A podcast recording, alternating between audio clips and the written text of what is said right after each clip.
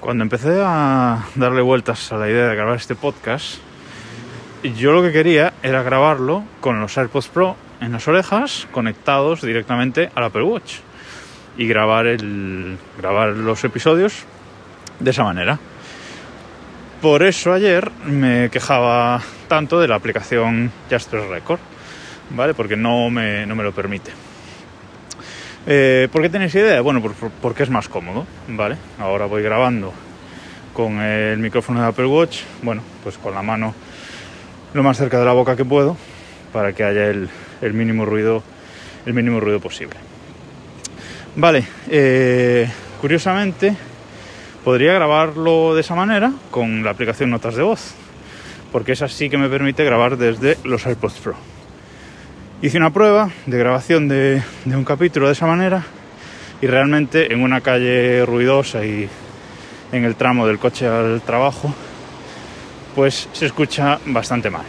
Es decir, en un ambiente con poco ruido, pues la calidad es bastante buena, pero en estas circunstancias de grabar por la calle, pues realmente se escucha bastante mal. Entonces, pues nada, he decidido grabar directamente contra el micrófono del Apple Watch. Curiosamente, el primer episodio de este podcast fue grabado así, directamente con la aplicación Notas de Voz y contra el, contra el micrófono directo del, reloj. Por eso escuchaba eh, muy bien, ya inicialmente, una calidad que que me sorprendió. Luego hice más pruebas con los AirPods Pro, etcétera, hasta que, como os decía en el episodio de ayer, pues era la última prueba, digamos, de, grabación para decidir qué micro utilizaba.